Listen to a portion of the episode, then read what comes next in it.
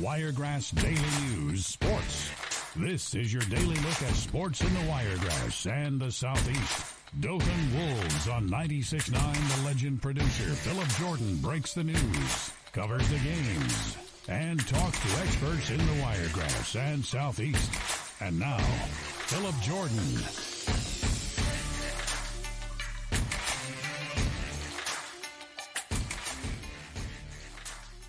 What's up, everybody? Happy Monday to you. I am Phillip Jordan, in studio host and producer of Dothan Wolves Football on 96.9 The Legend. You're listening and watching Wiregrass Daily News Sports. We have a great show planned for you guys today. I say that every time, but they're always great. They're always great. They're always fun. We're talking sports, the stuff we like to talk about, like, like get around the water cooler and discuss with our friends, coworkers, family, enemies, whoever but uh, we have a fun show for today.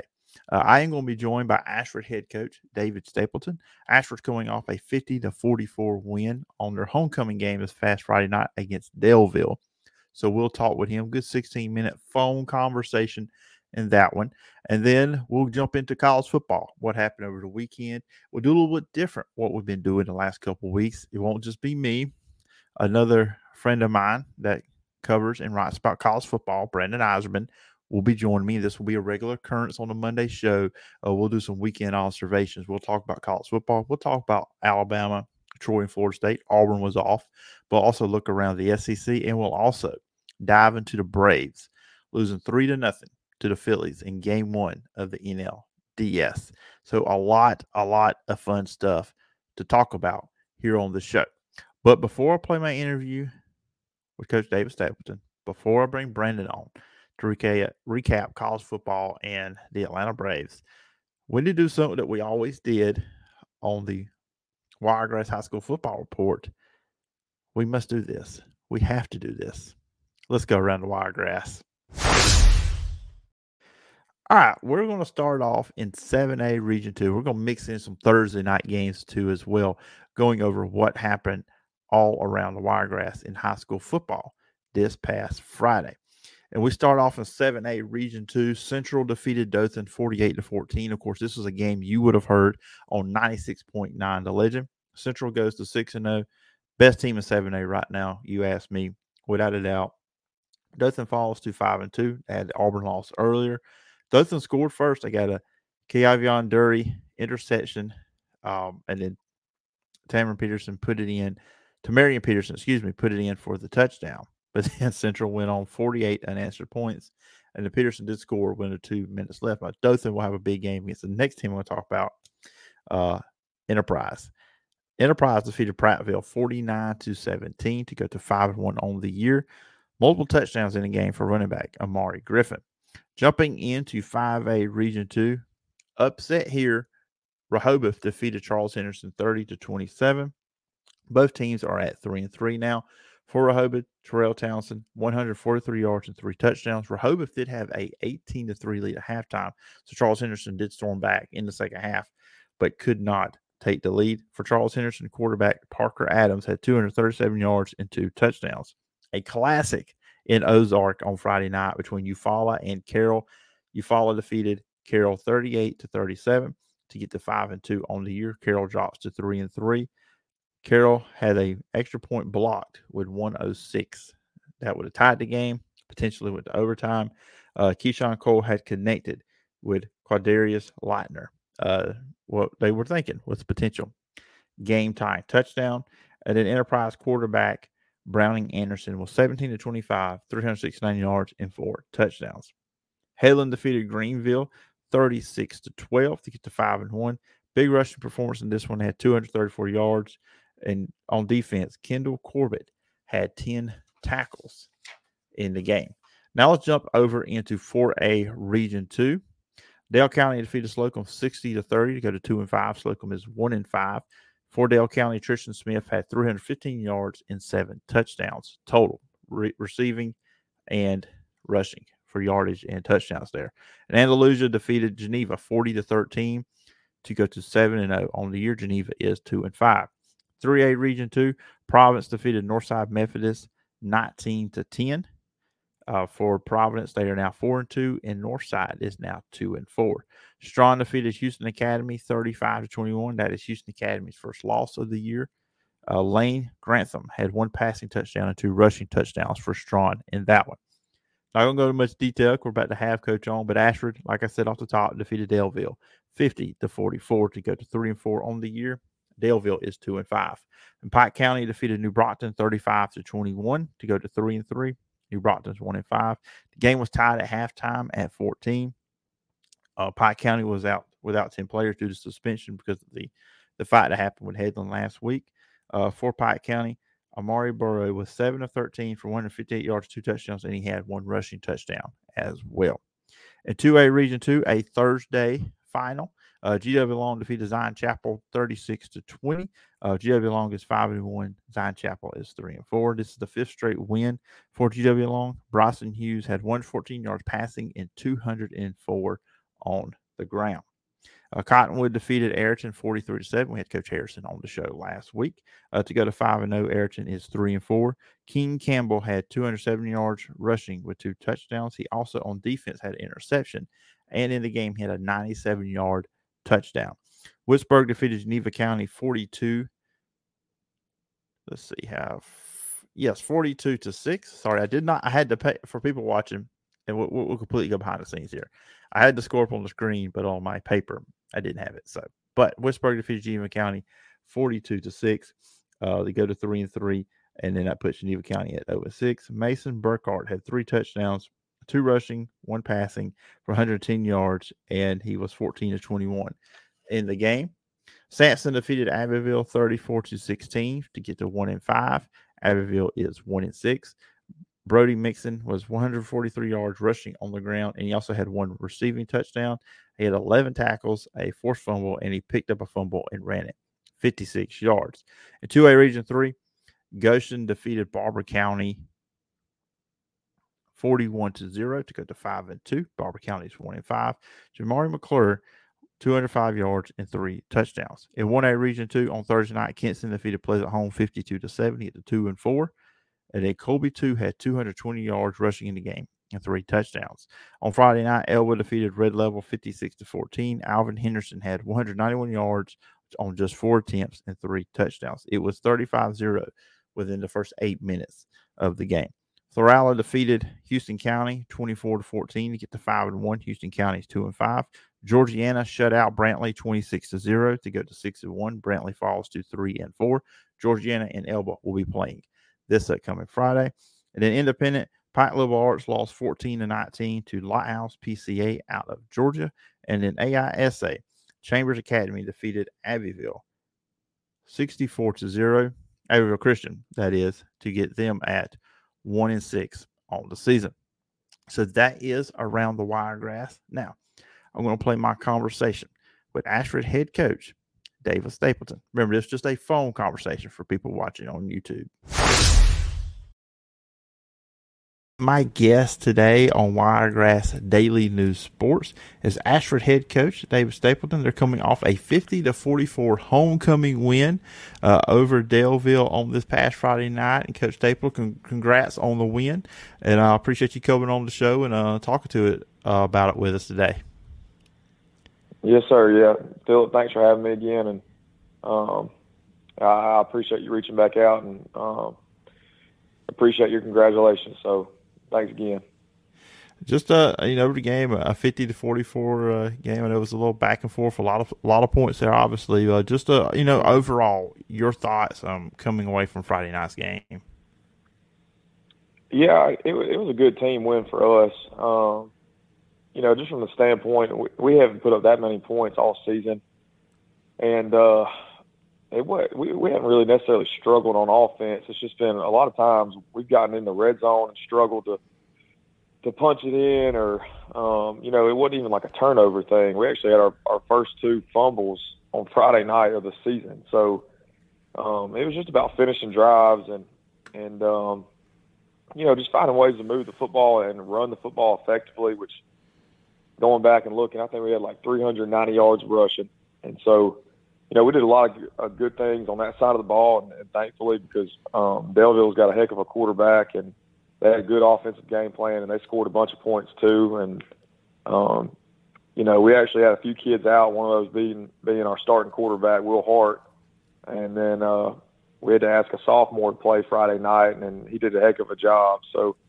um, we relied on some other kids to step up and and make plays for us, and they did. And um, so, like I said, it was a good team win, and we had you know we had two starting linebackers out, we had a starting receiver out, and then like I, I said, our quarterback. So um, you know, with it being homecoming too, sometimes you worry about these kids and where their where their heads at. And I'm more worried about the dance and you know those those kind of distractions. So I was just overall thankful that we got the win and and uh, now that we're three and four and we got a chance to just keep rolling and and win out. So you know, and then we'll go from there you know, and, and uh, reading up and looking at, you know, what happened during the game on Friday night, that, that late fumble recovery kind of sealed the deal. Just to break that down, what happened there when you guys were able to get the get the ball back? Yeah, it, you know, and, and like I said, Daleville uh, had a good game plan, and, and they got a heck of a player. I think he's the best player we've seen all year um, on any team we faced. I think he's single-handedly the, the best player I've coached against since I've been in Ashford. So um, he's a special talent, but you know we were up 44 to 28 with four minutes left.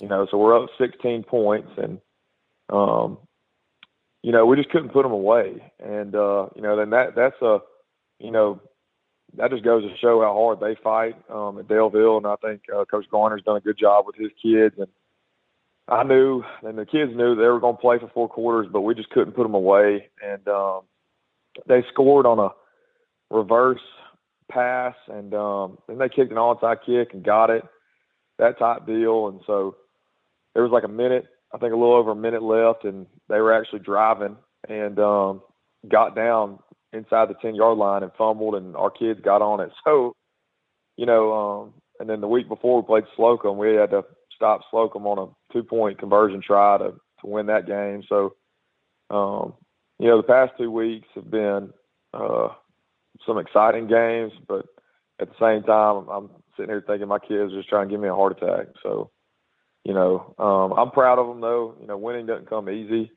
Um, there's a lot that goes into it, especially with us. You know, we've won three games this season, but the past three years they'd only won four games. So we're making progress. It's just like one week at a time. You know, we're just trying to take it one game at a time. And um, you know, I think we played some really good teams on the front end of our, of our schedule that's you know, kind of helped us um, figure ourselves out. And so I, I think we're getting hot at a good time, and um, we still have a chance to make the playoffs. And like I said, we just got to take care of our our business and and just keep winning.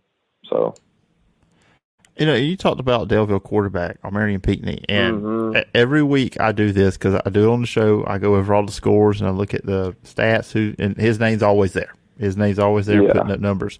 Uh, what what was the, the challenge with him, like going into the game, like you knew you had to do to defend him? Yeah, I just think a kid like that, you and you preach it to your kids all week I mean, about how good of a player he is, and you show them the film, and and the kids know about him too, and the kids respect him. And it's like you, you go into the game and you know that he's the key, right? Like he he's the guy, and he makes the engine run and that type deal. And, and they do a good job of putting him in, in position to make those plays. And you know it's coming, and he still finds a way to make it happen. And uh, and we did some things too on defense that was that was kind of out of character for us. And my thing is like, it's, when you got a player like that that you're playing against, if you do some things that are out of character, or you miss an assignment, or you know, you're a force player and you're not keeping your outside arm free, that type deal, he's gonna make you pay for it. Like he's he's gonna make you pay. So, you know, you've got to be sound playing a kid like that. He's he's a special talent. I don't know, you know, who's recruiting him or if he's getting recruited or, you know, kind of what his deal is, but he's definitely a special player. One of the one of the more special players I've seen since I've been coaching high school football. He's just uh, a fun player to watch. I mean, he's a pain in the tail to coach against for sure. But um, yeah, he, he's definitely a special talent and. uh you know, I was just glad that, that we were able to stop him enough times to get the win. So. Yeah, one of the times you say, "I'm glad we don't have to play him again." That's it for this season. Yeah, uh, yeah. No, it's not fun. It ain't fun trying to play him. So. It's all about your quarterback. Obviously, uh, backup quarterback getting the start. AJ Lewis had a had a big game, mm-hmm. eight yards scored. to put you guys up fifty to thirty six, the final touchdown for you guys. But then he had uh, some scores there in the first half. Um, on the ground and through the air. Just talk about his performance coming in for the injured Will Hart. Yeah, AJ, you know, and he just turned 15 not too long ago, so he's actually one of the younger kids in his sophomore class, and he can't even drive yet. Um, you know, and he also he also plays middle linebacker for us. So he started at middle linebacker, and then he had to get to start at quarterback.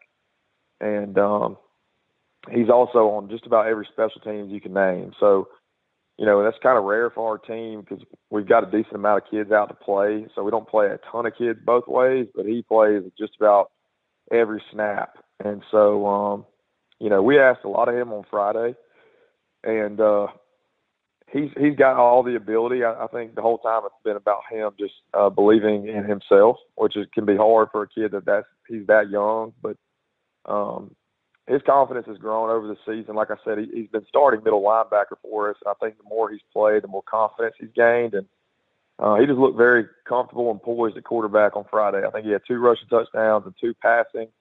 Um, you know, and he just did a good job of just controlling the game and and just being, like I said, he was very comfortable back there. Um, he's a really good athlete. You know, he played some running back for us earlier in the year, so he's good with his legs. And um, he's about 205 pounds and, and about 5'10", 5'11". So when he's running at you, it it hurts, you know. So um, I'm, I'm super proud of him and and uh, just proud of the kids that you know that had to step up for us. A lot of them at one point we we had three backs in the backfield and all of them were sophomores. So um, we're extremely young. I think you know you and I talked preseason about this, and uh, you know, these kids are just doing a really good job of, of growing up, and uh, they just got to learn how to finish football games. Like I said, we we needed to finish a lot better than we did. There was no reason that you know it should have been that stressful of a game, and uh, you know, and then hats off to Daleville for the fight and the want to. Um, you know, we we got to learn how to finish football games, and I don't think we've matured in that in that way yet. I think you know, we're learning how to win, but learning how to finish and win, I think, are two different things. I mean, you know, when you're up by 16, you need you need to finish. You know, you got you got to finish the game right there. Don't sit there and make it harder on yourself than it needs to be. So we got to grow up in that aspect. But overall, I'm proud of our kids, and, and I'm always going to be proud when we win because winning's not an easy thing to do. So, um, you know, I'm proud of them. Uh, on the ground, you, you mentioned it, I, I, saw your tweet too that you put out about 389, 390 yards rushing on Friday night. Uh, Jay Ragland, uh, he had a big game. You know, talk about his performance too. He had a, a, few touchdowns for Friday night. Yeah, yeah. So that, that's another one of our sophomores, and he's, you know, he had to play DN and linebacker on defense, and then he had to play more running back than he's played all season, and had over 100 yards rushing, and um, had some explosive runs. I think he had one of 40 yards. I think he had one of 26, um, a few touchdowns, and and um, he's just he's a load to to tackle too. So he's a tough kid and a bruiser, and um, you know I think our kids are just kind of like adopting that mentality. Like we we've been calling it train track football is what we're saying. So like when people cross the tracks, they just need to know what they're coming into, and it's going to be hard nosed, tough, like blue collar football, and you know that's just that's just what what we're going to be and who we're going to be. And um you know I think 390 yards on the ground kind of um you know is a good example of that. So um you know our kids are are buying into that uh identity and and I'm proud of them for that and just uh you know adopting that mindset. So because at the end of the day they got to be the ones to go out there and do it. I mean we can talk about it a whole lot but you know talk about it and doing it it's two different things. But you know they're kind of talking it and walking it. So we just um, got to keep that rolling. They got to stay humble, and you know we're we're thankful to have the win going into a bye week. Um, you know, so we got a bye week, and then we play New Brockton. So we got a couple kids that we got to get healthy, and um, like I said, just take it one week at a time, and um, you know we'll, we'll see what the playoff picture looks like when we're done. So.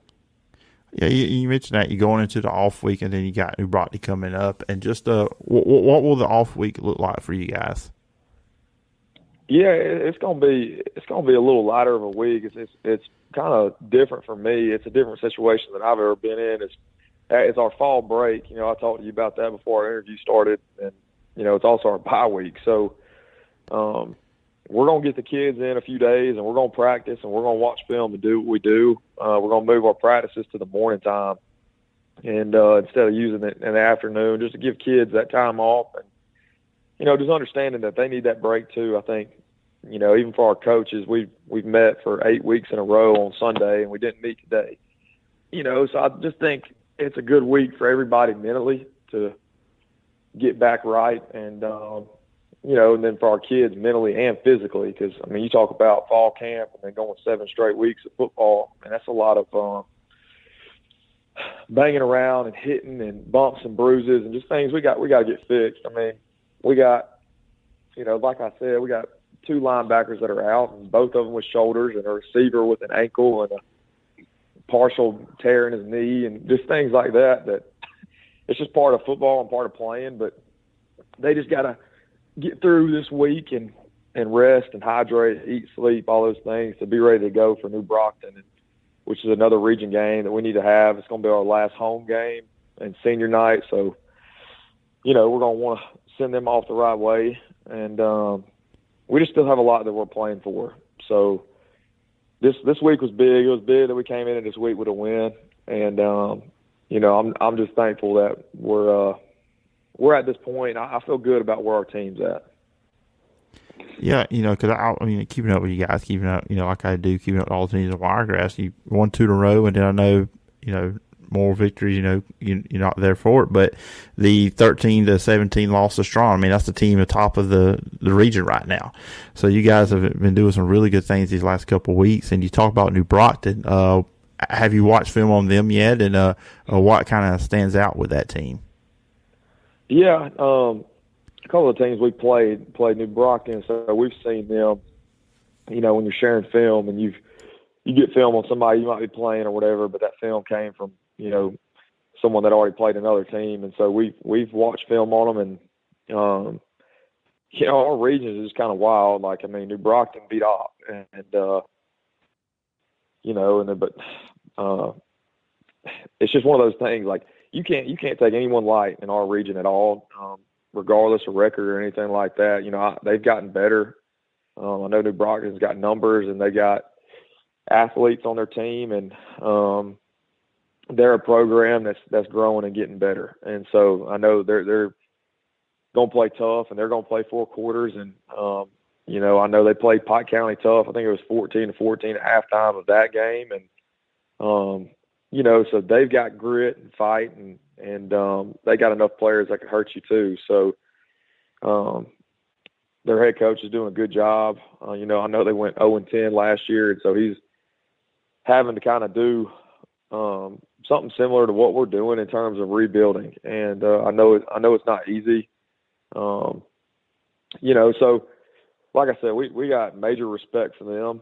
Um, and respect for really anybody in our region. Like I said, I, don't think there's anybody in our, there's nobody in our region you can you can look at and say that's that's a win or that's a you know scratch it off. I mean, I, there's just not. I think if I'm being real, there's probably some regions regions in the state where you can look at a couple teams and you might say, well, you know, we definitely should have this one this week. Well, you can't think like that in our 3A region two. You just can't. So, um, you know, like we gave Straughn um, our best, you know, and just Straughn's a really, really good football team, and we had major respect for them, and um, we fought them to the wire. You know, we we actually got back healthy that game, and the week before we were not against HA, and um, you know, so like I said, I, I don't think you, you can't write anybody off off in our region. I think that includes us, and so um, I think it's a good thing. I think it's good how competitive we are, and uh, you know, I'm I'm just looking forward to playing them. So, um, you know, one of the former head coaches I worked for used to coach there, and and uh, so kind of familiar with the with the area, whatever, you know. So I'll be looking forward to it. Yeah, it should be a it should be a fun one, and uh, look forward to the rest of the season for you guys. I think uh, I think Asher, you, you got them playing really well uh, these last few weeks. I know you, are looking forward to the off week. I know at this point of the season, if you get it this late season, it's probably a good thing uh, when you get that off week and kind of get healed up, get healthy. But uh, coach, I appreciate you taking the time and coming on the show, and uh, I hope we can uh, we can chat again sometime. Yes, sir. Yeah, Phillip, you can call me anytime, and and uh, I'll love to talk to you. So I appreciate what you do, and and appreciate you covering us. All right. Once again, thanks to Coach Stapleton for coming on the show. I really think there's a great opportunity for Ashford to make a run at the playoffs. You you got the off week this week. You got New Brockton this week. You got Northside Methodist coming up, and then you got Opp. Those teams are, are very similar, so I think I think there's a great opportunity for Ashford to potentially make a run at the postseason here in year one under Coach Stapleton. Well, we're going to transition into college football now. And I told you guys off the top, from now on, coming on the show, I'll have a little bit of help to go over some of these games from the weekend. And that is a good friend of mine. Uh, we've been doing pods together for a long time. Uh, that is Brandon Eisenman. He covers college football, uh, SoFlo Bulls with South Florida. And uh, he's had other experience covering Arkansas, LSU. He did a Florida podcast one time. This guy's been all over the map when it comes to different teams. Covered Florida State, uh, so he's going to be joining me on these uh, Monday episodes now. And uh, yeah, here he is, uh, Brandon Eisenman. Uh, if you watch on YouTube on video, you see him there. Brandon was on the show a few weeks ago when we were still once a week recapping Alabama, South Florida. But Brandon, man, how was how was the weekend? And uh, welcome in now, being kind of like my full time uh, college football partner here on the Monday editions of Wiregrass Daily News Sports. Yeah, yeah, uh, Phillip, I'm glad to be doing this with you every week it's always a good time when me and you get together and get to talk ball. Uh, the weekend was great. Um, I went out of town, went to Jacksonville for my dad's birthday weekend, went and played some golf. Uh, we're not going to talk about how I did yesterday on Saturday. Um, but other than that, football was good. It was good to get, you know, out of Dothan for a day or two. Um, but obviously, I'm back home now and back to reality. But um, yeah, man, I'm glad to be here with you. Question did you hit the golf ball better than the Braves hit the baseball on Saturday night? Um, no, no. well, I take that back partially. I probably did. Yeah, but... we will. We will get into the Atlanta Braves kind of like toward the end because uh, that's something we do here. We're going to talk about this is Wiregrass Daily News Sports. Uh, maybe Brave fans do not want me to bring uh, game one up, but uh, we will. We will do that here. Um, and you know, kind of like what we do here, we're going to talk about the the main teams we cover first, the in-state teams and Florida State. Auburn did not play, um, so Auburn was uh, did not lose over the weekend. Uh, no, uh, no lack of offense on this past weekend, but uh, I figure we start with Alabama and Texas A&M. I think that's kind of like a good jumping off point. and uh, Alabama wins this in twenty six to twenty. Look, I think Texas A&M is very improved this year compared to what they were last year. Uh, this is their second loss, so this kind of knocks them out a lot of things. But Alabama did what they ought to win 26 20. Alabama's got to clean the turnover, uh, not the turnovers. They got to clean up the penalties, man. 14 penalties, nine pre snap penalties. Uh, you know, Nick Saban was not happy. Um, you know, me, like I said, you were on after the South Florida game when Alabama, you know, struggled 17 to 3 with that game. I think Alabama has kind of found their identity since that, and obviously with Jalen Milroe, quarterback. Yeah, yeah, I, I, think they have. It's taken, you know, I think a little bit longer into the season than you know the Bama fans and obviously the players and the coaching staff would, you know, would have liked it to. But going into this game, and I'll just be flat out and say it, man, I didn't have Bama winning 26-20. I had A and M winning by at least two touchdowns. Don't ask me why. I just I, I was rolling with it. I was thinking A and M's gonna come out. They're gonna be the better team. Alabama, as we know, you know they've struggled at various times throughout the season so far. But Bama was able to get it done. But like you said, Phillip, they've got to clean up the penalties, especially the pre-snap penalties. Uh, penalties. I mean, when when they're playing teams like Tennessee and LSU and Auburn later in the season, they're definitely going to have to have that cleaned up by then. Yeah, it's really been an issue for them, it seems, last few years. Now, Jalen Milroe had a really good game 21 to 33, 321, three touchdowns. He had one interception. We'll talk about it in a second. He was sacked five times in the first half, uh, six times overall. But we also got to look at this A&M defense, man. Last week against Arkansas, seven sacks. The week before against Auburn, seven sacks. 15 tackles for loss last week, too, also against Arkansas. So, I mean, this is, if not the best, one of the best defensive fronts in the SEC. So I mean, they're going to get pressure. Alabama did not run the ball well at all. This game. So it was on Milroe. And man, how about Jermaine Burton? Nine catches, 197 yards, and two touchdowns. But here, here to me was a big moment in the game that turned it. Open up the second half. Alabama down 17 to 10. I'm sure Alabama fans were worried because, oh man, two losses are coming. No national title. This is probably the earliest since the first year was Saban ha- would have two losses. But so they go down the field. They're moving the ball. 11.06 left in the third, down 10 17. As I said, Milroe throws an interception.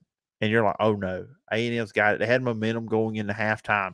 They could go up two touchdowns here, and Alabama, what they're going to do because things were not looking good. The pass rush was getting a Milroe. It just there were some struggles for Alabama. But then Alabama comes back. They intercept Max Johnson, Caleb Downs. Alabama's a tying it. They end up getting the lead.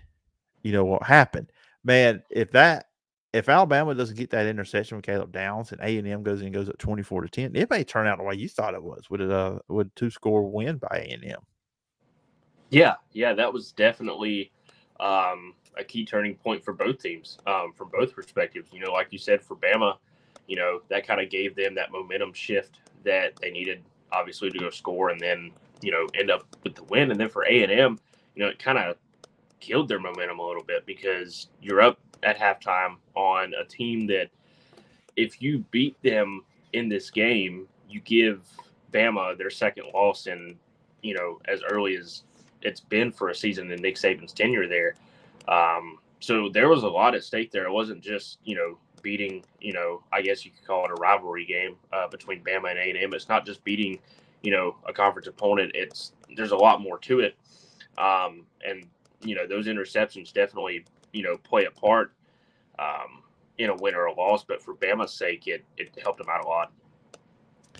Yeah, it did. It did. So we'll see. They got Arkansas. That meant Arkansas well, is looking bad right now. I mean, they cannot protect. Uh, they lose to Ole Miss on Saturday night. Um, they cannot, like I said, they cannot protect KJ Jefferson. They can't run the ball. Rocket Sanders has been back. So, man, out and it's an 11 o'clock game. I think Alabama's about to get another win. And, man, I, we're kind of jumping the in, in line, you know, the order that we were going to do things here. But I think Arkansas is looking at loss number five in a row. Yeah. Yeah. I, I'm in full agreement with that. There, you know, I kind of had – I'm not going to say high hopes for Arkansas, but you know I thought they could have been like a, a nine and three team somewhere around that mark, but definitely not. um, they're just they're not good, and Mm-mm. they're about to run into an Alabama team that has even more momentum than they did, you know, a week or two ago. Now that they've finally found their identity, or at least it seems like they have. Um, so if you're an Arkansas fan, you have to feel for what lies ahead. Yeah, and I wonder. I think Sam Pittman's done a good job. Good job there. Uh, the first couple years, his second year, they had the nine win season, but then last year didn't go the way they probably expected.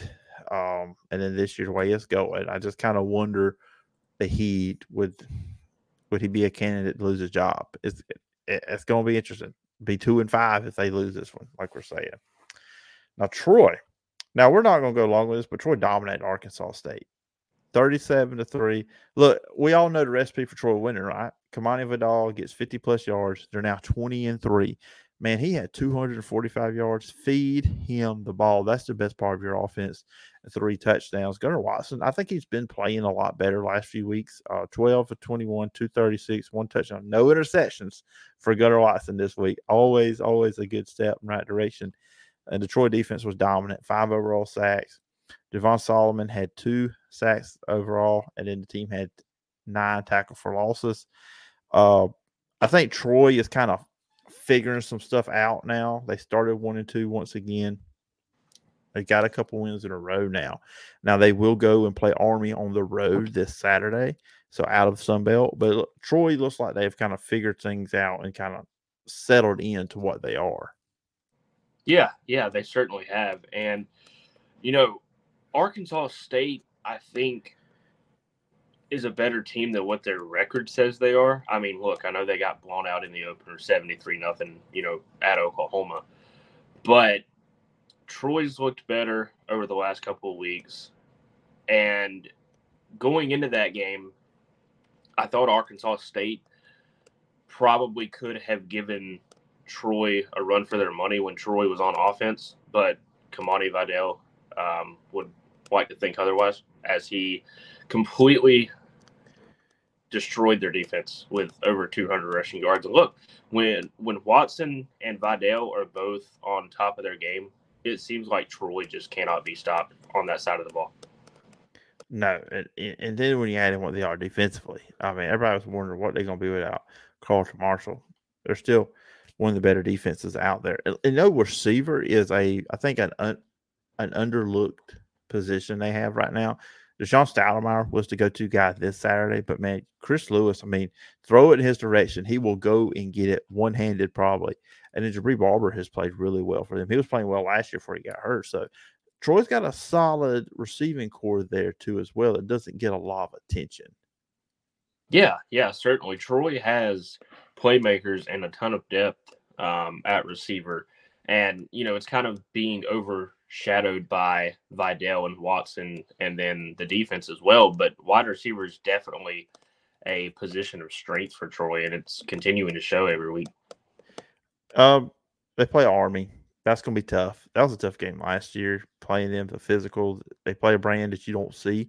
I mean, at least used to it at Sunbelt, you kind of were used to it playing Georgia Southern, but now with Helton there, they throw it all over the place now. So you're not playing that style against Georgia Southern anymore. Uh, but they'll be playing Army this Saturday. Florida State. And so they beat Virginia Tech 39 17. And I had Jeff Culhane on last week, and he talked about how this could be a close game. It was the start of the second half. It was 22 to 17. Florida State pulled away. Here's the only thing for me that's a takeaway for Florida State. The run game had not been where I think it needed to be. And a lot of people talked about this going into this game. Trey Benson had 200 yards rushing and two touchdowns. It was a solid game for Jordan Travis, 18 24, 170, two touchdowns, zero, zero interceptions. Not really uh, having a lot asked of him in this game, but Florida State getting that run game going was big. But you know what?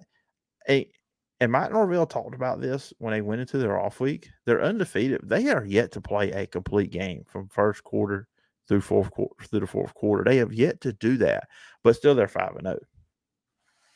Yeah, I mean, sure they're undefeated, and their you know their record and their ranking is going to obviously reflect that. But like you said, Florida State hasn't played a complete game from start to finish. If you go back to the Clemson game, they had to go to overtime. They were down by a touchdown or two, I believe, um, in that game at one point in time. And then the Boston College game where they barely won. And then only being up 22 to 17 on Virginia Tech. I mean, if they keep, you know, letting these conference opponents, you know, kind of stay in the game with them, it could hurt them somewhere from now till the end of the season. Um, so they're going to have to start playing, you know, full 60 minute games from start to finish and try to find their identity as to where everybody, the team, or yeah, be the team that everybody thought they were going to be going into the season. Because I don't, aside from the LSU game, I don't think we've really seen that yet. Yeah, and even you know even that game, LSU outplayed them in the first half. LSU just missed some opportunities to put points on the board in the red zone, but LSU outplayed them early. Um, I mean, which nobody has stopped LSU offense this year. Uh, actually, Florida State's the closest team to stopping them, if you want to be fair. So, uh, rest of college football, and I want to say this before we jump to SEC. Brandon, I think the biggest loser on Saturday was Miami, without a doubt. Without, I guess it is because you transition from Florida State to Miami, one of their biggest rivals. What are you doing, Mario Cristobal? I mean, take if they take a knee, they win that game. And now you got a loss to Georgia Tech, and it kind of makes you think, okay, did Miami just revert back to last year's team? Uh, Tyler Van Dyke had what three turnovers in the game. Um, I don't know. It's just a complete meltdown. I mean, that's one of the most boneheaded decisions I've seen a coach make. And there's got to be somebody upstairs saying, "Take a knee, coach. Take a knee." But that didn't happen. I think. I think you know. Before we jump to the rest of this, I just think Miami is my biggest loser of the weekend. Yeah, I would agree. Um, that is one of the biggest mistakes any team could have made, regardless of if it's Miami, Alabama, whoever the case may be. But for Miami's sake, you you got to take the knee. You can't lose to a Georgia Tech team that I think coming in they were two and four, I think, and they lost to Bowling Green, I believe, a week or two before this game against Miami. So there's no reason, number one, that Georgia Tech should have been in this game. And number two, Miami should not have lost, but ultimately they did.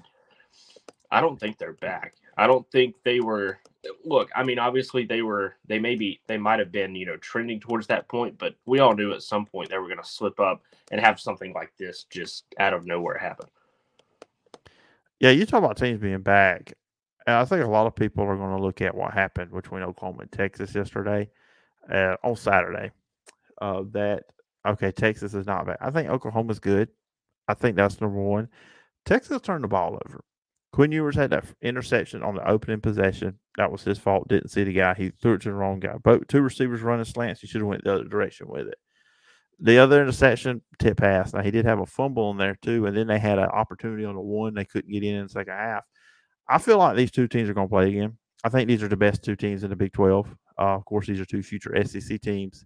Um, I look at it this way, and a lot of people say, well, Texas out of playoff hunt too. So, no, if you beat Oklahoma in the Big 12 championship game, you pretty much eliminate that loss from earlier because then you say, hey, we beat everybody we played.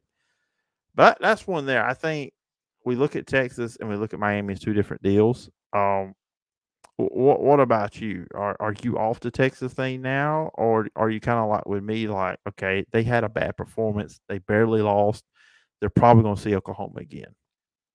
Yeah, I, am in agreement with you. I think Oklahoma and Texas are clear cut the two best teams in the Big 12, and since they don't have divisions, the top two teams in the conference play in you know the conference championship. So I think it'll be Texas and Oklahoma in that conference championship game. And if Texas does win, um, you know they could they could pave their way back to the playoff, but also looking at it from a different standpoint, what if Oklahoma falls off the rails and loses two games before then or three games, and then that you know that rebound win for Texas, that revenge win won't look as good. Could that keep them out, even if they go do finish eleven and one and then twelve and one with a Big Twelve title win over the team that beat them? I think a lot of that just depends on what else goes on around the country. Um, but if if it's, it's a one of them deals where you got to beat Oklahoma, it may turn into okay, you got lost by four. You may need to be and win by like ten or fourteen or something like that. Be impressive uh, with the way you do it. Uh, that wasn't impressive was Kentucky, and here, here's an issue I have. I, I, don't want to spend a lot of time on this Georgia Kentucky game. Georgia dominated. I mean, Georgia flexed their muscle. They're the number one team in the country. They showed why on Saturday night, but I'm tired of Georgia and Kentucky being treated like this big national game that it should be.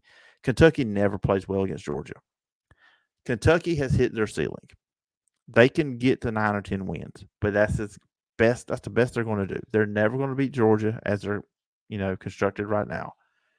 They're never going to get past that. But every year, especially when Kentucky starts off good like they did this year, we're ready to anoint this team. Okay, this could be the year they beat Georgia, and then they get beat 51 to 13. They shot themselves in the foot multiple times with penalties. Uh, the defense could not stop Georgia. Carson Beck was on his game on on this evening. He was 28 to 35 for 389 yards and four touchdowns. Brock Bowers once again was the man. Seven catches, 132, one touchdown. Get that man in Heisman consideration. But it's just it, uh, uh, Kentucky's good, but they're just not on the same playing field as Georgia. Yeah, definitely not. But um, Phillip, I know you just said you're tired of you know people hyping up Kentucky and Georgia every year, but I, I kind of see it from both both sides here. So if you look at Kentucky's schedule prior to the Georgia game, the only decent team they played was Florida. And if that's their marquee win of the season so far to go in and you know play Georgia and be competitive, that's that that's something they need. They need better competition, but also at the same time, I see it as what Mark Stoops is continuing to build in Lexington is eventually going to get Kentucky over the hump and beat Georgia, win the East, get to at least get to Atlanta. Now, also, I know you said that Kentucky's ceiling is like nine or 10 wins. If they can get back on track immediately, they might finish with 11 wins. I doubt it because they still got to play Missouri and Tennessee. But I'm just saying the possibility is still there. But them get beating Georgia and you know taking control of the East for once, um, is still obviously not going to happen. Georgia's just too good. Brock Bowers is unstoppable.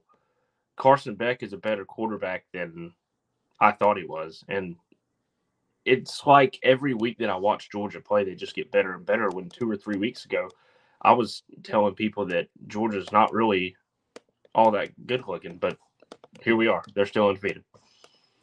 Yeah, we'll see. Uh, they have Vanderbilt this Saturday, so cakewalk week uh, for Georgia. Uh, two more things, and we're going to get out of here for today. Um, LSU and Missouri. I went into this game. Uh, me and Matt Lowe predicted that this was going to be a high scoring game, kind of like the LSU Ole Miss game. It's proven that LSU can't stop anybody. Um, there's no excuse for it, in my opinion. I, I think LSU's got too many good defensive players. I thought the secondary was an issue coming into the year, but they got too many good players on their front seven to be this bad defensively. But man, Jayden Daniels, this man should be in the Heisman conversation. He had he put on a Superman cape Saturday. He, he did against Ole Miss. It's just LSU's defense is their kryptonite. Jay Daniels should be a Heisman guy. Man, they scored 17 points in the fourth quarter. Man, he got hurt at one point this game. Comes back in, just just does all he needs to do. I mean, here, here's what he did in the fourth quarter. Uh, he had a 35 yard run uh, to get him within uh, to take, put him up 35 to 32. Then Missouri goes back up, and then he finds Malik Nabers for 29 yards. And then, of course, we know Major Burns capped it off with the pick six. And look, Brady Cook could not throw an interception for this game since last year against Vanderbilt in mid October. Just saying. It's a good performance. At least one defensive player made a play. Your thoughts on LSU, man? I know it's a team you've covered in the past. I think Jayden Daniels should be up for the Heisman. I still think they can press Alabama because their offense is just so good at what they have at receiver. But man, the defense is just letting them down. You know, Phillip, look, everybody knows I'm a lifelong LSU fan. And yes, the win is good. It's good for Brian Kelly and the program to, you know, finally get back on track. But at the same time, the defense is still atrocious. I, I get it. I get it. I really do. Missouri was ranked. They could put up points. That's fine. Same thing the past week with Ole Miss. They're ranked. You know they're going to put up points, but you don't give up 700 yards. There's no way that should happen. I think, I think you're right, Phillip. LSU's offense is a lot of fun to watch, but this team is being held back by the defense. They've yeah, already had, what two or three losses, three. They're, um, they're, at two right now. Yeah, two. Well, I'm sure the third one's coming the first weekend of November. but I listen.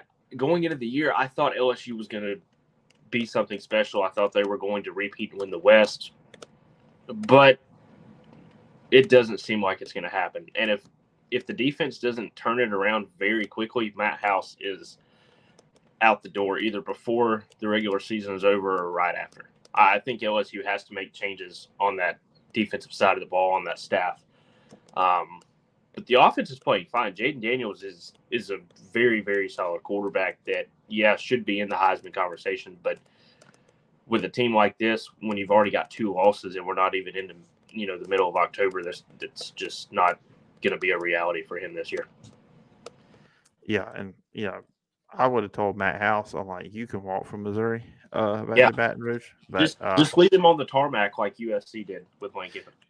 The good thing is for LSU's defense, they're going up against Auburn this Saturday, and Auburn's offense has been a struggle all year. So it's going to be a weakness versus weakness in that standpoint, which I think LSU should uh, capitalize on that. Lastly, guys, we are not just a football show here. We will talk about the Atlanta Braves, and the playoffs are here.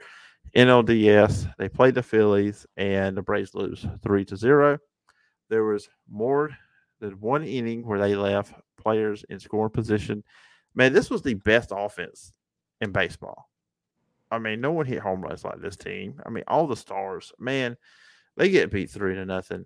I mean, it this game was not it was not good for Atlanta, and I think it's got a lot of Atlanta fans just like not upset, but like scratching their heads. Like, is this going to be like reverse from the past with this team being great in regular season, but then falling apart?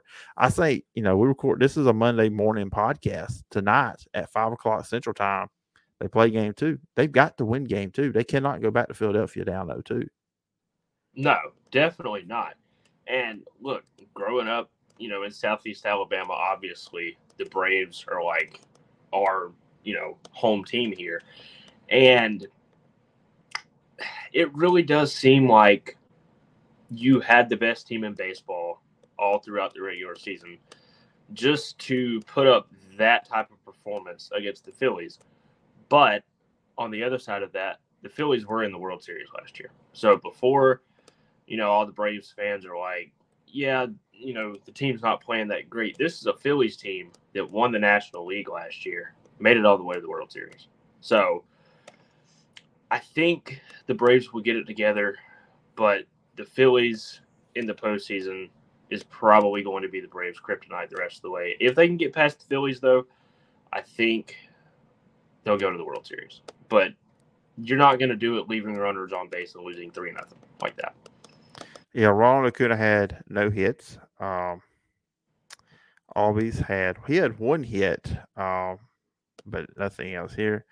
Ozuna zero hits. So I mean, you got like a lot of their stars. Pilar zero hits. I mean, you, you got to you, like I said, you got to do better now. Especially, you know, like again I said, this is a team what they did in regular season. Um, I mean, you expecting them to like just go bombs away? No, it's the playoffs, no. and you know, pitching is where it's at.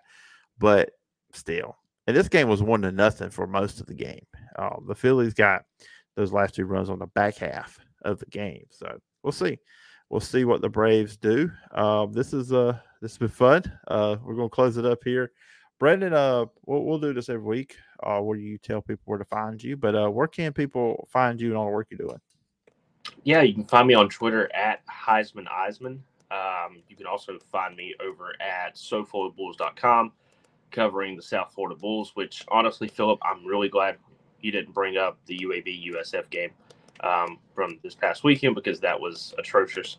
Um, but yeah, you can find me there and over at the sixth year podcast um, I would say every week on Facebook Live, but it's been like a whole month and a half since I've done one. So I'm not even going to say that it's every week. It's just every once in a while. Um, you can find me there. All right, guys. And you can find me on social media at P Jordan SEC.